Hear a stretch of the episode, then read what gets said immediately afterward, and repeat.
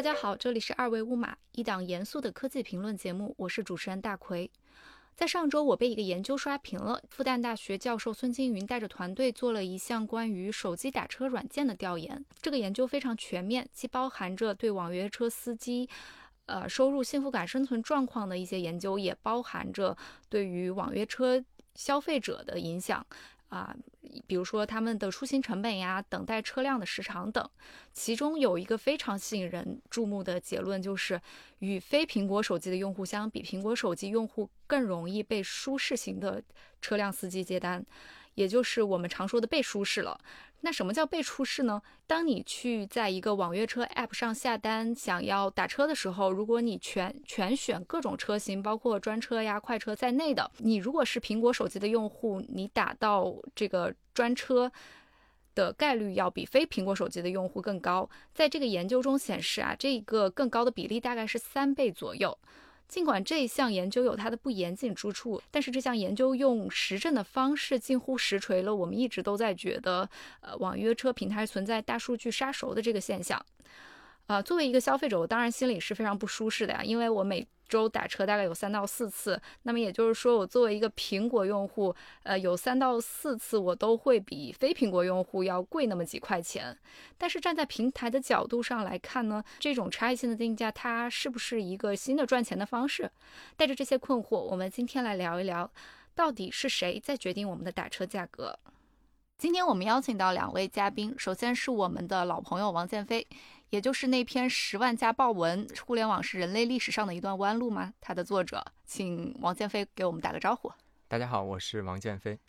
呃，另一位则是我们腾讯研究院的首席研究员李刚，外号是中关村李大爷，这次也是他的播客处女秀，请刚哥给我们打个招呼。呃，大家好。呃，首先讲一下，就是今天只是我自己的个人的观点，不代表任何官方的意见。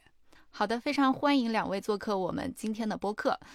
嗯，那就沿着我刚才的困惑来为两位嘉宾发问吧。其实我个人对于这次研究的结果并不感到意外，说互联网打车平台杀熟并不是第一次了。我很想问问两位，到底是什么机制，或者是说怎样的一个经济学的基本的理论在决定每一单的价格？是不是我们传说中那种无法解释的算法黑箱呢？建飞，你是怎么想的？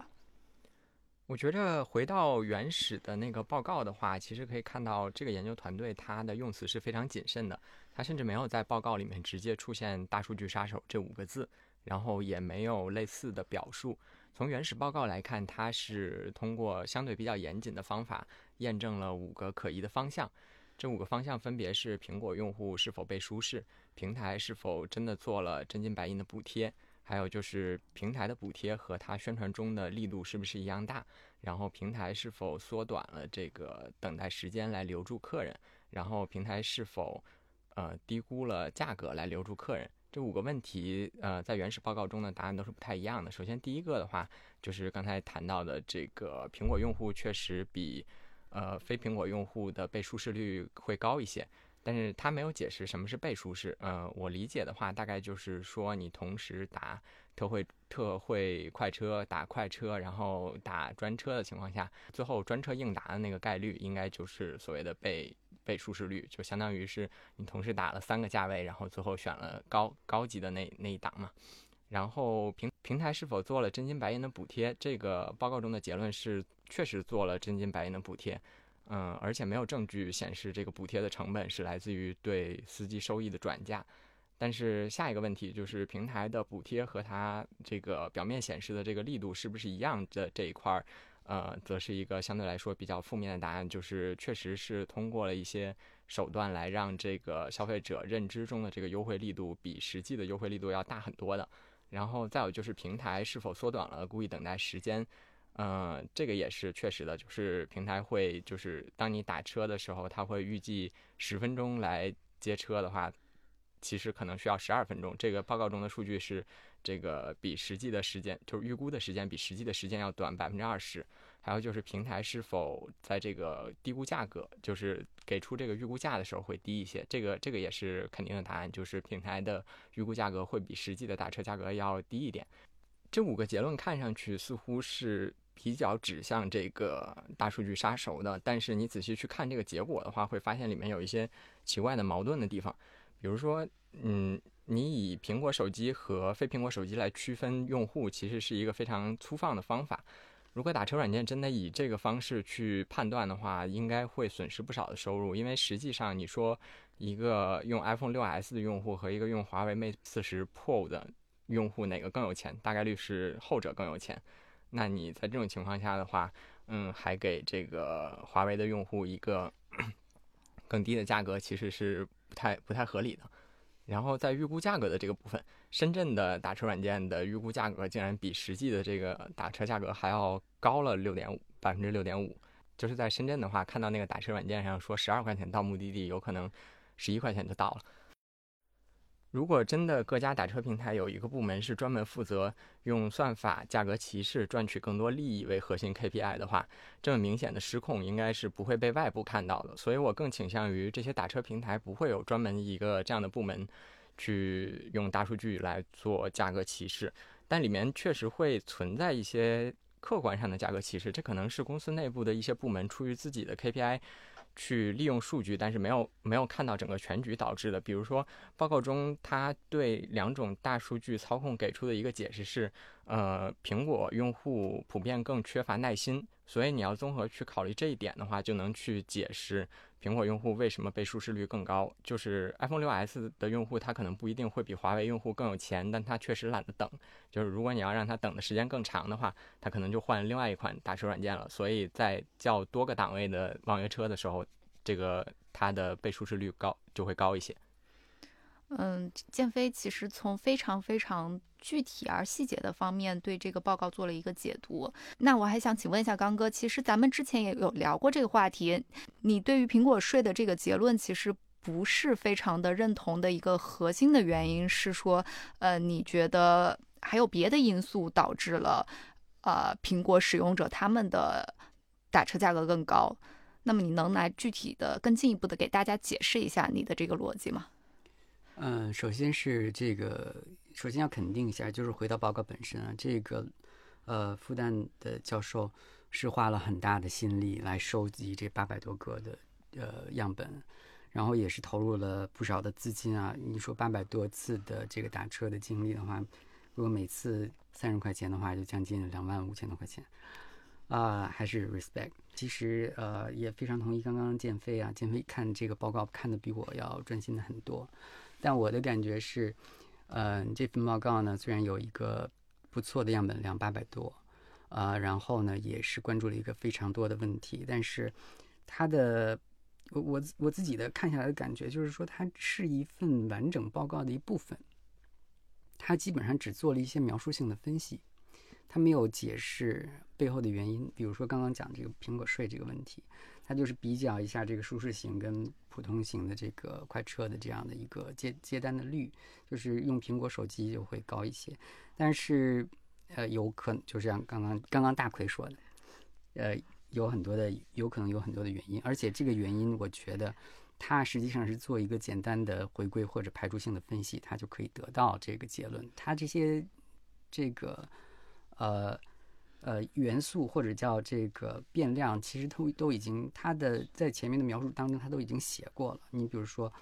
呃，像刚刚其实建飞也提到了这个一个 i 用 iPhone 6s 和一个用这个 P 这个华为 Pro 的，它可能华为 Pro 的更有钱。呃，单纯的说苹果并不一定，嗯，是这个原因。而且我确实也是一个非常不耐烦的苹果用户。让我等的话，就是我一看你给我派单派到一点三公里以外，我肯定会把这单取消。另外呢，就是比如说，呃，有一些奇怪的地方，就是这个数据，单纯从数据来说，我就是算了一下，他们这个只透露了滴滴这个平台，只算了滴滴的这个所谓的苹果税。那么它有这么多其他的平台，那其他的平台为什么不说？另外，它统计的时候放出来的样本。大概我算了一下是两百三十多个，两百三十三。但是你回到过去看它描述它的样本的时候，其实这八百多个里面有大概两百五十五个是这个呃滴滴的用户。那滴滴的用户当中，既然你这个八百多个里面已经筛过一道，就是说这八百多个都是你自己的合合理合适的样本，那为什么在这个放出数据来的时候，这二十多个又到哪儿去了？当然就是可能限于篇幅，他当中没有给出原因。另外一个就是有各种各样的因素，您比如说所有的滴滴，它的这个呃，比如说它的这个苹果跟其他手机的分布在各个城市，它调研了不同的城市是不是一样的？它在打车的时候，这两百三十三单，它到底是一个什么样的时间段？它的起点跟终点是不是一样的？它的长度是不是一样的？你其实有各种各样的它已经有的元素可以纳入到分析当中。如果你把这些元素都扣除掉了的话，那这个苹果跟非苹果手机之间的差距到底是加大了还是缩小了？还是说他们可以解释掉很大的一部分差异，最后的这个差异是在一个合理的范围之内？那你得到的结论就会跟这个直观只放出这两个这个柱状图，呃，放出一个柱状图比较这两者之间的关系，就会有很不一样的这个解释。所以我就觉得他是只做了一个简单的描述性分析，放这么一个图，没有做任何深入的分析，呃。所以你你我们在写学术论文的时候，经常就是啊，就是前面有我们的这个呃所谓的 introduction，就是简介，然后中间有一段是我们的理论、别人的研究综述，然后我们就会讲我们自己的这个样本是什么样子的，然后它的基本的描述性的分析是什么样子的，然后我们才真正的开始要做这个数理统计的分析，在这个部分它就没有了。啊，也可能就是因为前面已经有三万字了，他已经有一些非常有趣的发现，所以他就打住了。而且说到后面，如果要要做更深入的分析，就会非常的学术以及非常的无聊枯燥，可能很多人就不愿意看了。啊，那可能是出于这样的原因，所以他先把这个作为一个新闻稿发出来，这个也是可以理解。当然了，就是我其实也非常同意建飞的观点啊，我觉得它跟大数据杀熟其实没什么关系。因为大数据杀熟这个事情，大数据的事情只能用大数据来证明。它这是一个经典的这个我们讲的传统的数理统计的分析，它有八百多个样本嘛。你想想，每天这个呃，在每天滴滴的单量是以千万计的，它当中他不管怎么样吧，就是说他怎么样抽样的时候，说我做了一一个这个分层的这个抽样的这个这个这个这个。计划，但实际上最后他抽样的样本，对于就是上千万单的这种量级，每天，它都不可能有很强的代表性。嗯，因为其中可以想想到的变量过多，那你要是变量越多的话，你想抽的话，你的这个抽样就对你的策略的要求就越高，对你的样本量也要求越高。你想得到任何非常扎实的结论。那我觉得他现在的这个，说实在的，虽然花了非我非常肯定啊，就是肯花这么多时间来研究这样一个非常现实的问题，是非常有意义的研究。但是他的这个样本量确实还是我认为还是不够。好的，刚哥从非常非常专业的研究视角。帮我们去解读了一下这个报告它的一个有效性的存在。那我们再把这个话题收敛一下。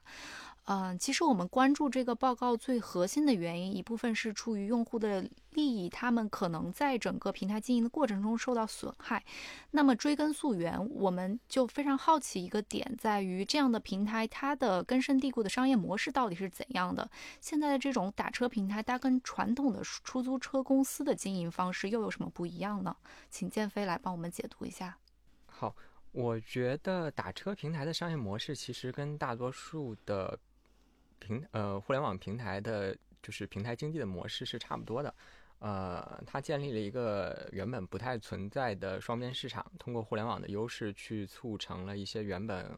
呃，无法互通有无的买方和卖方之间的交易，然后再从这些交易中抽成，这个基本上就是所有互联网平台的呃商商业模式了嘛。但是呃，打车平台其实有一个问题，就是它的平台性不够明显。如果我们说人话的话，就是，呃，促成司机和乘客之间产生，呃，交易这个这件事儿，其实网络没有带来太大的效率改进。我们用电商来举例子的话，就是如果在没有淘宝之前，我们生活在北京，可能很难买到一个外地城市的土特产，因为这个城市做土特产的人不知道北京人想吃这个。你嗯，他需要先把货运到北京，摆到北京的商场的货架里，才能验证是北京人是不是想吃这个。等他验证完了之后，大概率是北京人不想吃，然后他前期的成本就全都白费了。但是有了电商之后，你开一个店，买一点广告，做一点电定向投放，就能验证你这个土特产在别的地区是不是会受欢迎了。回到打车平台，呃。作为乘客，我们虽然可以更精准地表达这个我想打车的这个需求了，但是能来接活的司机其实还是本地的这些司机。虽然历史不能假设，但是如果我们假设一下，就是传统的出租车司机先一步研发了这个 app 叫车的服务的话，是不是就可能没有呃网约车这整个行业了呢？嗯，其实这个是有一些有一些根据的，就是现在中国的这个网约车的 app 主要还是在一线和准一线的城市流行。在二三线市场的话，网约车 app 没有能在早期的时候用这个闪电战的模式占领市场。然后现在他们本地的出租车公司的这个网络呃网网招服务起来之后，网约车 app 现在进去已经变得比较比较困难了。嗯，早期网约车平台在做理念构建的时候，其实有一个方向叫闲置运力的利用，这个方向大体上是对的。如果这个真的能做起来的话，网约车平台最大的。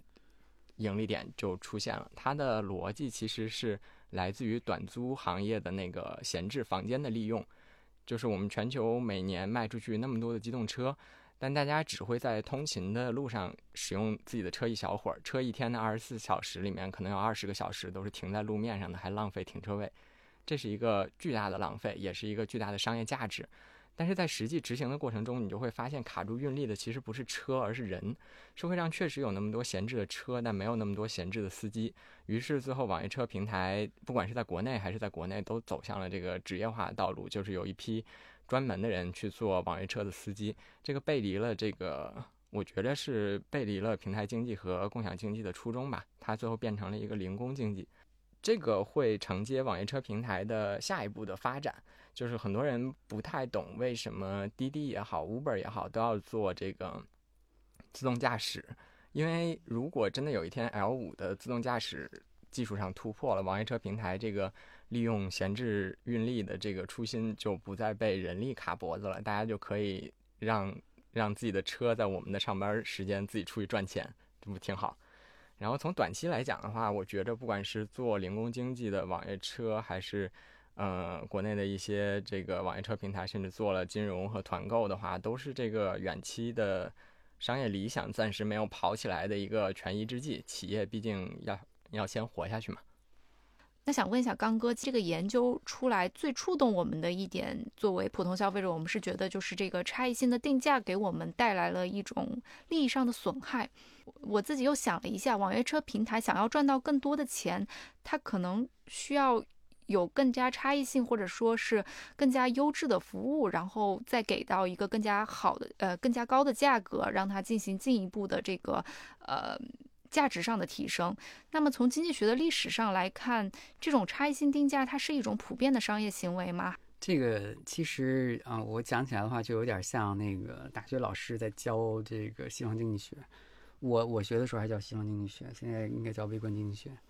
就大概是讲。呃，都会讲到所谓的这个价格的弹性。其实刚刚你现在就是，呃，我他们叫呃 price discrimination，就是所谓的价格歧视或者叫差异定价这种东西，是在经济生活中极为普遍的存在的。就即便是说我们现在的网约车，不是说什么大数据杀熟等等等等，你看它分几档，对吧？你有舒适型的，你有优享，你有这个，你有那个，你有普通型，你有快车，你有顺风车。他们的定价是完全不一样，他们可以差很多，这就是差异定价。这这个，呃，你你包括你像那个飞机上有头等舱、有公务舱、有经济舱，对吧？这个都是差异性定价。它的意思是什么呢？就是呃，讲一点这个教科书的理论啊，就不好意思啊，就是跑来讲课来了。呃，就是对于一个企业来讲，它都会画一条曲线，就是。你所以你的价格降低，这个市场需求会升高，就是这么一条向下曲线。它这个曲曲线的斜率，就大家都叫做这个价格弹性，就是你的同样的产品、同样的服务，你的价格要的越高，当然要的人就越少。但是这个类似类似的这样的分析啊，基本上有很多。你如果去看经济学教科书，它基本上都在教你怎么样去充分利用这种价格的弹性。对于那些对于价格不敏感的人，就是说他可以很高的价格，他也可以接受的人，你怎么去向这部分人收取更高的价格？因为在过去的话，其实是没有这样的这个工具，或者没有这样的数据来去帮你做这样的事情，所以你你你看到的这个公务舱的价格这些，呃，这个呃，把这个仓位分成几等啊，这种都是类似的这种价格歧视，不是价格歧视，就是差异定价的这么一种方式。啊，他们的具体的原理就是说，啊，简讲简单一点嘛，就是每一个人都不一样。作为消费者，对于同样的产品，对同样的服务，对吧？可能对于我来讲，如果我是碰见一个急事儿，你给我就是过两公里、三公里的路，你就是比如说我带着家人我要去看病，你让我掏两百块钱去叫一个马上就能叫到的车，我也愿意。分不同的情况，当时我。支付的意愿是非常非常高的，就是肯定有有不同的情况，但是呢，就是这个时候呢，如果我还是打到了一个三十块钱的车，那我剩下的这个从一百减三十，这个七十块钱就是我的所谓的消费者剩余。这个消费者剩余就是说。实际上，我享受到我支付的这个金额和我愿意支付的这个金额之间的这个差异，这个就是所谓的消费者剩余。呃，我们讲的任何的经济学教科书里教你做这个差异化定价，都是在帮助企业想怎么样从消费者剩余里面切更大的一块，给企业作为利润，让这个消费者接近于他愿意支付的这个极限。就是过去呢。呃，你要看经济学教科书，都是站在企业的角度，怎么帮你教你怎么做，就不觉得这个有任何的这个伦理或者是呃商业上的这个或或者对整个社会是一个不好的现象啊，因为确实存在这样的情况，即便是相同的产品，每个人支付的意愿都是不一样的，对吧？但是你在市场上你出来之后都是统一的价格，这个就是有很多的空间可以利用。但是啊，传统上的这些方式我们都已经接受了，对吧？现在不会有人觉得你坐公务舱，我就那个地方大了那么一丢丢，你竟然差这个这个差着我两倍的价格，不不会觉得这样的有任何的不舒服。甚至你像航班的定价，它是非波动性非常大的，对吧？你可能就是晚了两个小时的航班。不同航空公司的航班，同样的线路，我可以差出几倍的价格来，都不觉得任何其中有任何的问题啊。就是你如果是很随意的，就是你的你的你的那个日程是很有弹性的，那我就找这个最低的价格，对吧？我就坐我的航班。如果是说我是必须在那个时间那个地点到呃到达那个地点的话，我就必须要付一些更多的钱，因为我的支付意愿和我的支付能力肯定是比那些随意的人要更高的。我不觉得这个有任何的问题，但实际上现在任何的大数据杀熟，就是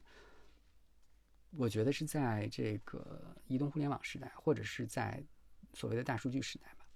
就是你有很多的情况下是这个平台会有你一些很多的数据，它可以比传统的公公司更好的判断你的支付的意愿。所以他在跟你争夺这个消费者剩余这一块儿的时候，他可能采取一些你没有意识到的办法。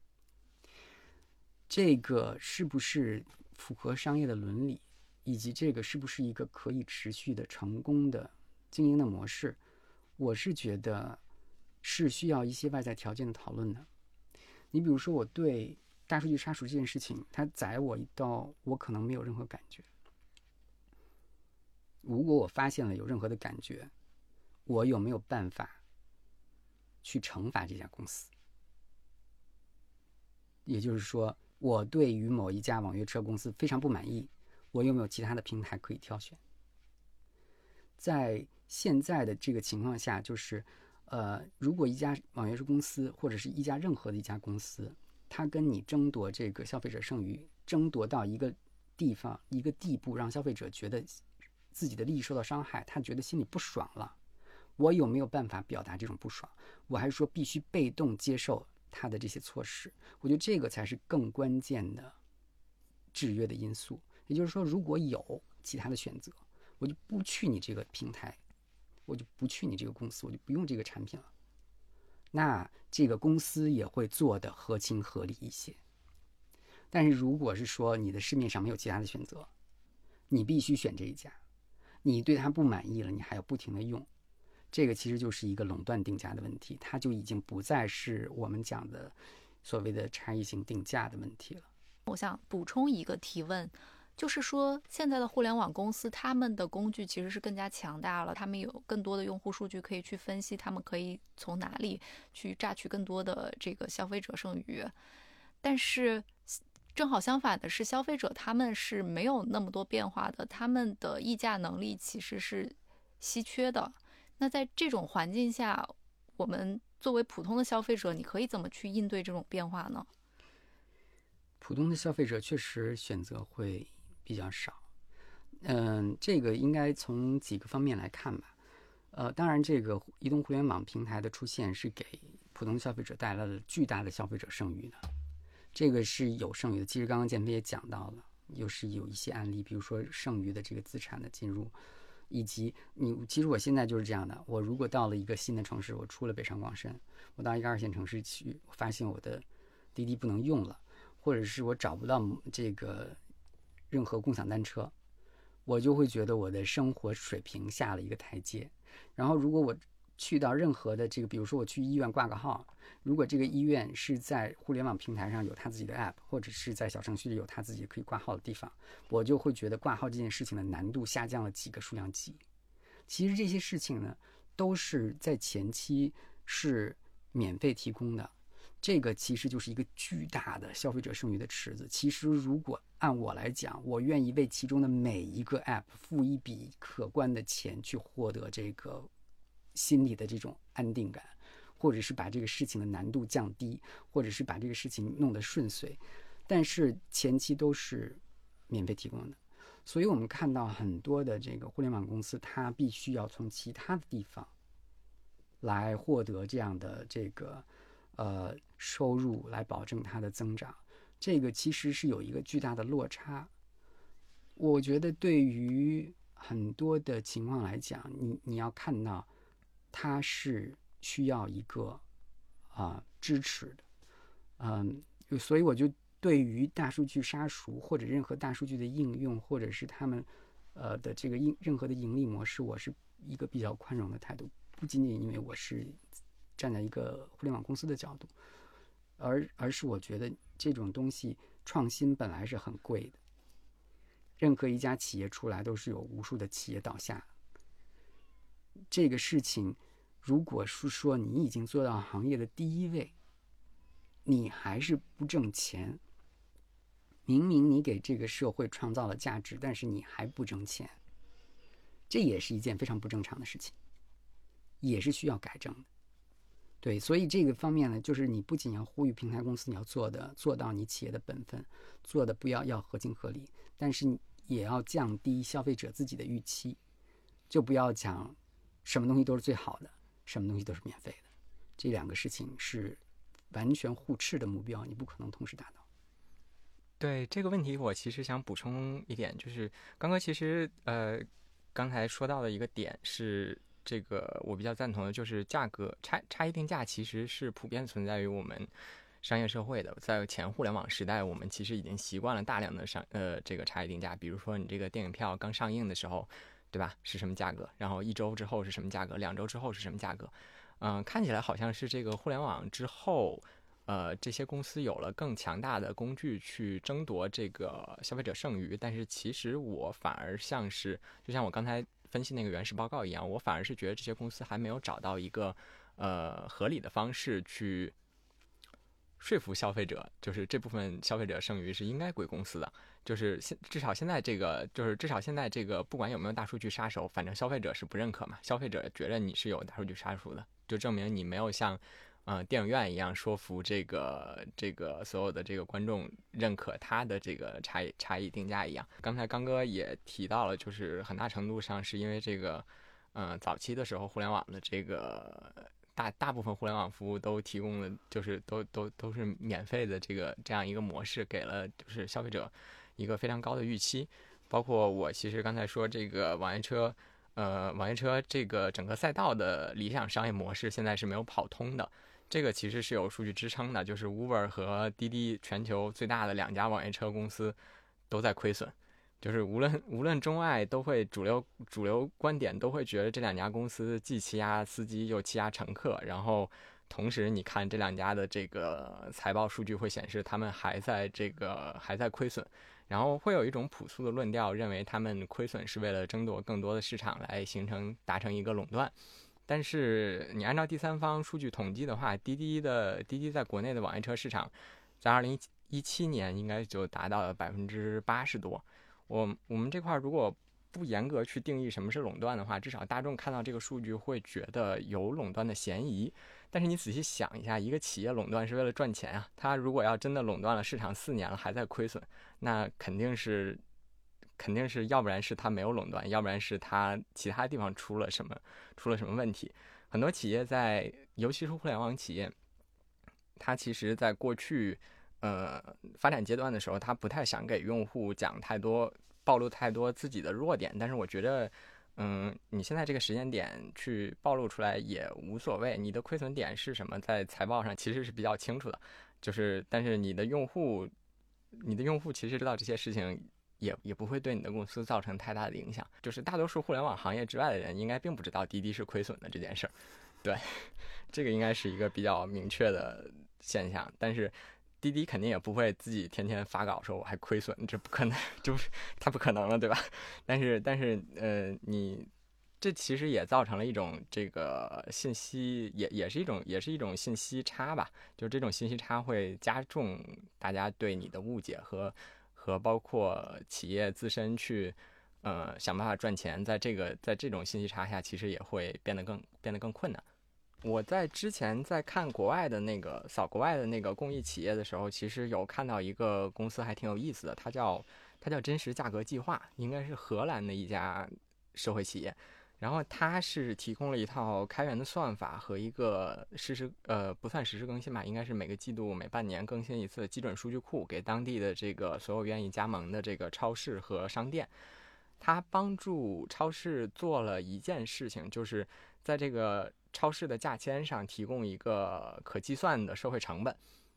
比如说呃这个超市想卖土豆，呃一一种土豆是卖一美元五个，另外一种土豆是卖一点五美元五个。然后之前的模式呢，就是大家会吹什么这个一点五美元的是什么有机的呀，什么环保的呀，什么，呃，更更更更好吃啊，好不好吃其实都单说，但是这个就很虚嘛，就是你怎么让消费者真正相信这零点五美元是有价值的？然后这个真实价格计划其实就是，它会直接在这个数据库里面提供说，这个零点五美元核算下来其实是用于处理这个土壤土地的富营养化的。就是你这个土豆可能种几年，然后就要休耕几年，或者是这个需要采取一些措施才能让它恢复到原本的这个状态。然后你这个一美元的土一美元的土豆呢，可能是没有包含这部分环境处理费用的，但是一点五美元是把这部分考虑进去的。然后它每年就是会对各种各样的商品去做这样的社会化价值的价格计算，然后放给就是愿意愿意在自己的价签上标。呃，标这个东西的一些一些零售商吧，我觉着，呃，我觉得这个方式还是不错的。就是现在社会的运作逻辑虽然很复杂，但是你不能低估消费者的心理解能力。就是我们的，呃，我们大众的这个智商也是在不断的上升的嘛，全民的素养也在上升。就是你你你越就是随着这个整个行业的发展，你越是不愿意告诉大家真相，这个最后最后大家认为的那个。真相离离离真相的距离就会越来越远。像我们这种人，呃，去超市买土豆的时候是不会不会花两分钟、三分钟的时间去了解这零点五美元为什么差在这个地方。这是要你消费者愿意自己去接受这个信息，因为说实在，接受信息是有成本的，就是我的时间的成本。我去超市买土豆，其实对价格极度不敏感，呃，大概就是说，我看这个土豆包装合适，我今天只要买两磅、三磅，你不要给我一个大包装十磅。另外就是这个土豆洗得很干净，那我基本上就不会看价格，就直接拿走。当然，这个是可能是个例，嗯，对于很多。年轻一代对于环保以及对于这些问题，就是这个要素看得比较严、比较重的消费者来讲，他们可能对这些方面都有要求，而且他们愿意支付一部分的成本或者是一部分的价格给这个企业，鼓励他们这么做，这也是一个消费者权利的彰显吧。我觉得现在做这种事情，我当然是给任何愿意花时间做。消费者力量的彰显的这些年轻的消费者，或者是有知识的消费者点赞，他们都很棒，呃，但是很多人可能在非常忙碌的节生活节奏当中，我觉得就是不是说一个普遍性的要求吧，就是说希望大家能做到，当然就最好。当然，我觉得像这种真实真实价格计划非常好的 idea，但是它的可持续性本身。就跟互联网的商业模式一样，还是需要时间去验证。实际上，嗯，它所提供的并不是一个说，呃，要求每个消费者去购买之前都真的去了解它那一整套的定价逻辑，而是说，嗯，它预防了一种潜在的冲突，就是，呃，那就有有人就会疑惑，就是你这个土豆为什么要贵零点五？对吧？那其实和有人会去疑惑这个我为什么打车多花两块钱是差不多的，就是他试图在这个企业和消费者之间，呃，建立一个可行的道路，就是只要消费者愿意理解的话，他是可以理解的。但是现在的话，其实，呃，我们的很多商品，我们的很多服务，它的定价确实是不太透明。然后不只是基于企业利润自身的不透明，包括一些社会价值包裹进去，它有没有包裹进去？呃，我们都没有办法验证，也没有办法去考量，这个其实会给消费者就是长期带来整个整个会长期会给整个消费者群体带来一种嗯越来越不信任的感觉，就是嗯他是不是要骗我，他是不是又在害我这样的？所以其中的这个度是非常难把握的。其实我也能想到，像这种计划的话，就是在互联网时代才有可能可行。因为在互联网时代，它可能就是把这个信息交换的成本，就是我知道这个产品这零点五美元贵在哪里的这个成本降得很低，就是我可能真的就是扫一个二维码，十秒钟、二十秒钟，我就可以知道这个信息，它就是一个非常可行的模式。好，那我们就最后依然回到这个平台经济来看，现在大部分互联网公司奉行的其实都是这种平台经济的模式，但是刚才也听二位谈到。呃，网约车平台它实际是处于一种亏损的状态，那么它未来的增长点到底在哪里？以及互联网新的商业模式还有哪些值得我们去期待的呢？我觉得平台互联网公司下一步应该是考虑就是纵向的增长，就是因为现实世界中的经济并不是一个真正的扁平的市场，就是许多。行业，然后许多许多细分的类目，它其实并不存在一个宏观的整体市场。包括其实网约车，呃，网约车就不存在一个什么叫全国网约车市场，因为每一个城市都是每一个城市的。如果你没有打下来北京，那北京就是没有你；然后如果你没有打下来杭州，杭州就是没有你。假设滴滴没有打下来 A 城市，A 城市的居民其实不会有任何感觉的，因为因为因为他本地反正是有别的司机，然后通过别的 app 然后再叫，就是会会是会是这样的一个状态。所以就是，如果你往纵向的发展的话，就不太会是这个样子。比如说，我做了一个平台，如果要是连通这个客户和航空公司买机票，这就是一个在全世界范围内可以双向选择的一个一个一个市场嘛。就是有人喜欢国航，有人喜欢做南航，然后阿联酋航空可能它筛选客户，它只服务富豪，这个这个没有问题。但是你往产业链往前推一点的话，就。似乎平台型经纪公司就没有没有一个机会了，就是你很难建一个，呃，公司叫大型客机交易平台，然后因为你建好这个平台之后，你会发现全球一共就那么几个卖家，呃，就波音、空客，然后未来可能要加上中国的和俄国的大飞机，总共那就四家，那就是不存在此前不在市场里的玩家，你也没有创造任何此前没有达成，你也没有促成任何此前没有达成的交易，然后这个平台就毫无价值。但是你再往上推一层的话，到客机的制造这个领域，可能会诞生一些新的互联网生意，比如说飞机虽然是一个非常狭长的制造链，但是螺丝钉不是。就是你，你造飞机是需要螺丝钉的。就是你有没有可能做一个螺丝钉的平台，让全球的螺丝钉供应商都来展示自己的产品和最新的技术，还有这个产量、产能等等。然后它的买家也不只是这个飞机制造公司，拖拉机公司也需要，无人机公司也需要。你你做个家具厂，你做家具都需都都需要螺丝钉。那么这个时候，你就是我们都听闻过这个日本的工匠精神，那他做出来的螺丝到底好不好？他的螺丝。和中国的螺丝一比，在一个什么样的段位？然后大家在全球的市场里面是什么样的段位？就有点类似于一个可以被平台化的市场。就像我们现在可以看到很多手机的评测，然后围绕手机的零售也会有一整套的话语体系。但是在实体上，尤其是制造业的供应链上，这样的平台其实还很少出现，而且它的这个话语体系也很陈旧，迭代的速度也很慢。我觉得这个会是互联网公司的一个机会。就是，而且这个市场和，就是有一些互联网公司会觉得这个市场太狭小了。但是我觉得这个市场其实和 C 端市场一样，不会是一个简单做了一个，呃 A 和 B 交易就完事儿了这样的一个平台。现在 C 端平台都可以讲自己的这个更好的帮助经营者去做市场的观察，利用数据啊什么的。但是在供应链上的话，其实这种平台能够有更多的衍生的业务去帮助，嗯，关键环节的一些效率提升。甚至就甚至就是引发这种就是制造业的一些变革，我觉得这个也是各家互联网公司都在谈这个产业互联网的一个原因吧。嗯，建飞给我们做了一个非常细致的，就是产业链的分析，呃，包括了这个航空这个行行业的整个上游市场。那么我们也想请刚哥来谈一谈，对于未来这样的平台型经济，它的商业模式还有什么可以值得更多的想象和期待？呃，其实。我这么讲吧，就是前一段时间那个上一届的这个科技向上大会，向彪，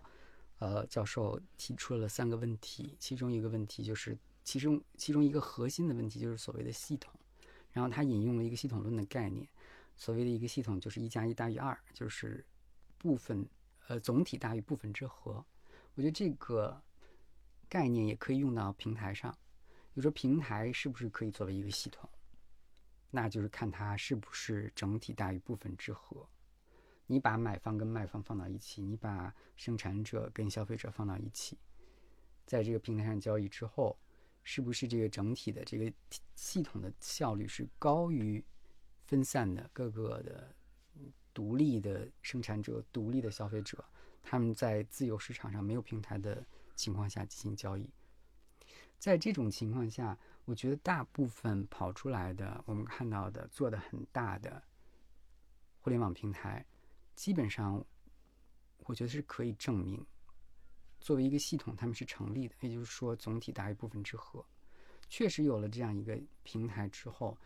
在消费者跟生产者之间，他们的原来的一些信息的不对称呐，单纯说信息的不对称的降低，这就是一个巨大的这个经济的呃来源了。但是看到还是有一些企业不挣钱，这个要回到我们讲一个动态的概念里面吧，就是说市场上这么多人，这么多企业，肯定是有人挣钱，有人不挣钱。做同样的事情，有人挣钱，有人不挣钱。所以拿挣钱不挣钱来判断这个系统是否成立，或者这个商业模式是否成立是。我觉得是，而而且吧，就是说，所谓的系统跟商业模式都是在不停的演进的变化的。它在当时不挣钱，后面会不会挣钱？它在当时的这个业务会不会以后发展出其他的业务？然后这其他业务会不会挣钱？我们现在也看到，之所以给很多的平台比较高的估值，主要的原因也是说，希望你从一个点出发，可以做到一个。未来有可能性，或者说你可以把你的天花板不断的提高，啊，这也就是为什么很多的情况下，市场对于这个平台型企业在很长的一段时间内不挣钱是比较有容容忍度的。一方面，他可以从一个日常生活的角度就感到这个平台确实给我生活带来了方便，所以我觉得你应该是挣钱的，我愿意给你钱让你维持你的服务，对吧？这样的话，我觉得有这种感觉，基本上如果形成这样一种社会的共识，我就说这个体系统，不管你这个平台，不管你挣不挣钱，我觉得你的商业模式都有可能是成立。未来这样的模式，现在是不是真的已经做到了一个比较饱和，或者是天花板很明显的这样一个状态？是不是到头了？现在我觉得还没有到头，应该远远没有到头。呃，一方面就是我的一个基本的论点，就是其实是应该算我的哲学吧，因为这个地方没有办法证实，也没有办法证伪。但是我就是觉得科技的创新是驱动整个社会发展的一个非常原始的因素。非常根本的因素，我们看到的是，如果你的科技创新停止了，你单纯的去做任何的应用，啊，又在现有的这些基础上做任何的应用，那可能就会很快的碰到天花板，就看到头了。那你现在是不是说这个基于互联网或者基于通信或者基于人与人之间的这种连接的这任何的技术已经到头了呢？我们看到还是有不停的有新的技术层面的创新，甚至是非常根本的这个科技的创新出来，量量子计算 AI 也算一个吧，还有区块链呀这种。区块链其实在我的个人的感觉里，其实不算是一个非常根本性的创新，但是这些都是不停的有新的，我就说新的想法出来吧。我们去到了过去没有去到的地方，那如果这些创新不停止，它的频率跟密度还能维持一定的水平，那我就觉得未来肯定会平台遍地开花。感谢两位嘉宾的分享。今天非常荣幸从刚哥这里学到了一个经济学概念，叫做消费者剩余；也从建飞这里了解到了一个计划，叫做真实价格计划。其实，在录这期播客之前，我们有尝试去联系复旦大学的孙金云老师，也就是去组织。呃，网约车打车平台调查的这位教授，呃，我们加上了微信，然后也彼此去聊了一下关于这个调查的一些想法。但是比较遗憾的是，因为各种原原因，这位老师拒绝了我们节目的邀请。呃，他已经进入了下一个研究中，所以我们这一期也是从一个相对于外围的视角去聊网呃网约车平台和平台经济这个话题。呃，如果您有。对这期节目的任何意见和想法，欢迎您在我们的播客上线平台，也就是小宇宙、蜻蜓 FM、荔枝 FM，还有喜马拉雅上去留言。欢迎您对我们的节目发表任何看法，啊，也欢迎您与我们的主播沟通联系。啊，那么本期节目就到这里，感谢大家的收听，我们下期再见。